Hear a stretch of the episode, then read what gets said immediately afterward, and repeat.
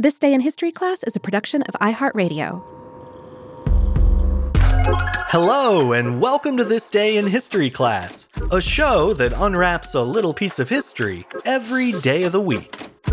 I'm Gabe Luzier, and in this episode, we're revisiting a cheery day in post war Britain when citizens young and old were once again allowed to buy as many sugary sweets as they could stomach.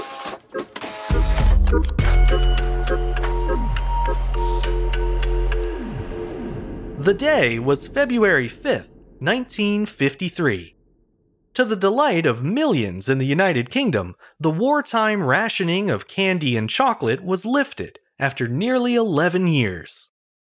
Gasoline, or petrol, became the first ration commodity in the UK in late 1939, a few months after the start of World War II. In January 1940, the first rations on foodstuffs went into effect, covering bacon, ham, butter, and sugar. Another round of rations quickly followed, limiting access to all kinds of essential and non essential foods, as well as furniture and clothing.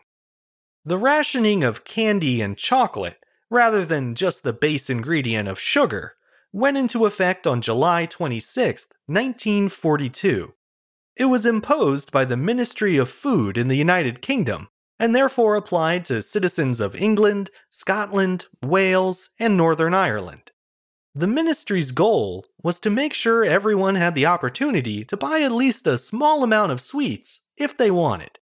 Citizens were issued ration coupons that entitled each person to a limited weight of candy and chocolate each week. To be clear, the coupons only gave you the right to buy sweets. You still had to actually pay money for your weekly share.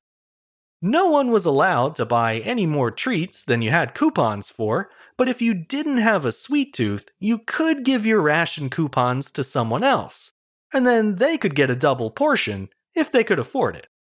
When the sweets rationing began in July of 1942, the weekly allotment per person was 60 grams, or 2 ounces, of candy and chocolate combined. In August, the ration was doubled but then eight weeks later, it was cut back down to 90 grams, or 3 ounces per week. It would continue to fluctuate like that for the better part of the next decade. Another quirk of the policy was that the sweets available to customers were restricted by geographical zones. In other words, retailers were only allowed to sell sweets that were produced in their local region. This was done to reduce long distance transportation in order to conserve more fuel for the war effort. The result was that if you lived in the south of England, but your favorite candy bar was only made in the north, you wouldn't be able to buy one until well after the war was over. In fact, it wasn't until 1948, three years after the fighting had ceased, that the UK government finally began lifting rations. Even then, it was a slow process.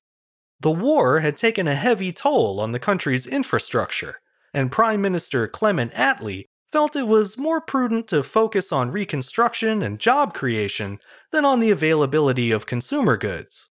As a result, rationing remained a necessity, and often became even more severe than it had been during the war. Still, the government did look for chances to roll back rationing where it could. For instance, in early 1949, candy and chocolate came off the ration books for the first time in six years. Unfortunately, sugar itself continued to be strictly rationed, which meant that the limited amount available for candy making wasn't enough to meet the public's unrationed demand for sweets. The sad result was that after a brief fleeting four month taste of the sweet stuff, the children of the UK were once again cut off. The sweets rationing was reimposed and would remain in effect for another three and a half years.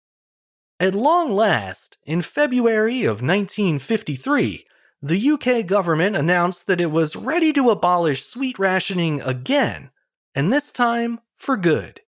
The head of the Ministry of Food, Major Gwilym Lloyd George had made it his priority to de-ration sweets, along with other beloved foods such as eggs, cream, butter, cheese, and cooking fats. It was a promising step, but the public remained skeptical. After all, sugar was still being rationed. There was concern that history would repeat itself, and just as soon as sweets were returned to the people, they would be yanked away again once the sugar ran out. But the Minister of Food assured the public that this second attempt at derationing sweets would go much more smoothly than the first. To make sure of it, he ordered an extra allocation of sugar for candy manufacturers, so that this time their supplies could actually keep pace with the rise in demand. However, those candy makers would still be working with only about 54% of the sugar supplies they had before the war, so meeting demand maybe wasn't as certain as Lloyd George claimed. The true test would come the day after the announcement in Parliament, which was made on the afternoon of February 4th, 1953. Technically, customers were free to buy unrationed candy and chocolate that very afternoon and evening, but in practice, that's not what happened. When the news broke that day, many shops had already closed for their weekly half holiday, and those who were still open didn't believe their customers that the ration had been lifted. By the next day, everyone knew that sweets truly were back on the menu. A reporter for the BBC described the happy scene, writing, quote, Children all over Britain have been emptying out their piggy banks and heading straight for the nearest sweet shop as the first unrationed sweets went on sale today. Toffee apples were the biggest sellers, with sticks of nougat and licorice strips also disappearing fast. Lots of London businesses got into the spirit, too. One firm in London went to a nearby school during its midday break and handed out 150 pounds of lollipops to 800 grateful students. One of the city's candy factories even opened its doors and just started handing out free sweets to anyone who happened by. Plenty of adults also got in on the so called sugar frenzy, with long lines forming at candy shops whenever a new batch of employees took their lunch breaks. For many customers, the best part about the lifting of candy rationing wasn't that you could buy as much of it as you wanted, it was that you could buy whichever kinds you wanted too.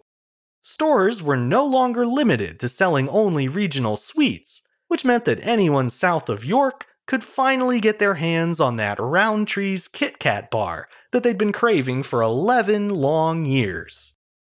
Amazingly, despite all that pent up demand, the country's supply of sweets held out, just as the Minister of Food had promised.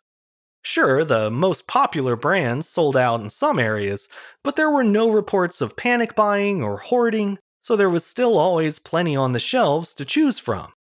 Part of the reason for that was that the price of candy and chocolate had nearly doubled during the war. Many people had stopped buying their full ration of sweets for that very reason, and since prices remained high after the restriction was lifted, a lot of customers just continued to abstain. Make no mistake, though, the derationing of sweets was a huge win for the confectionery market.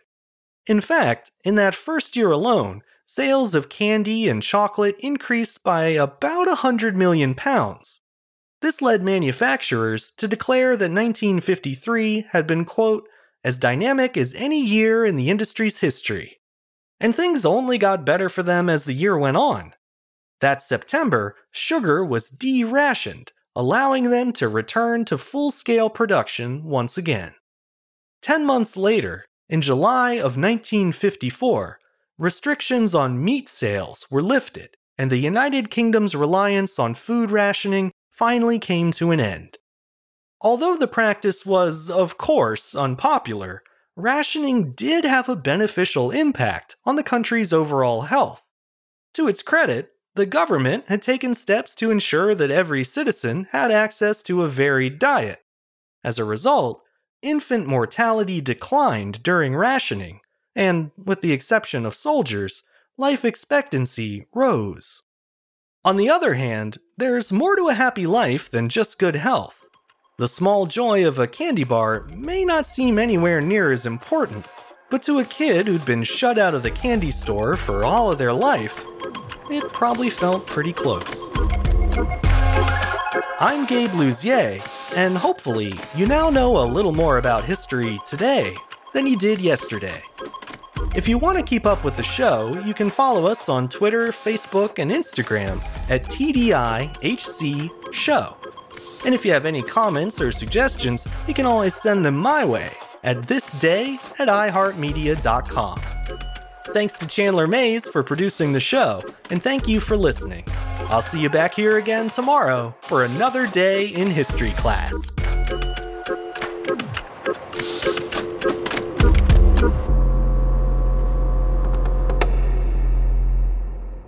For more podcasts from iHeartRadio, visit the iHeartRadio app, Apple Podcasts, or wherever you listen to your favorite shows.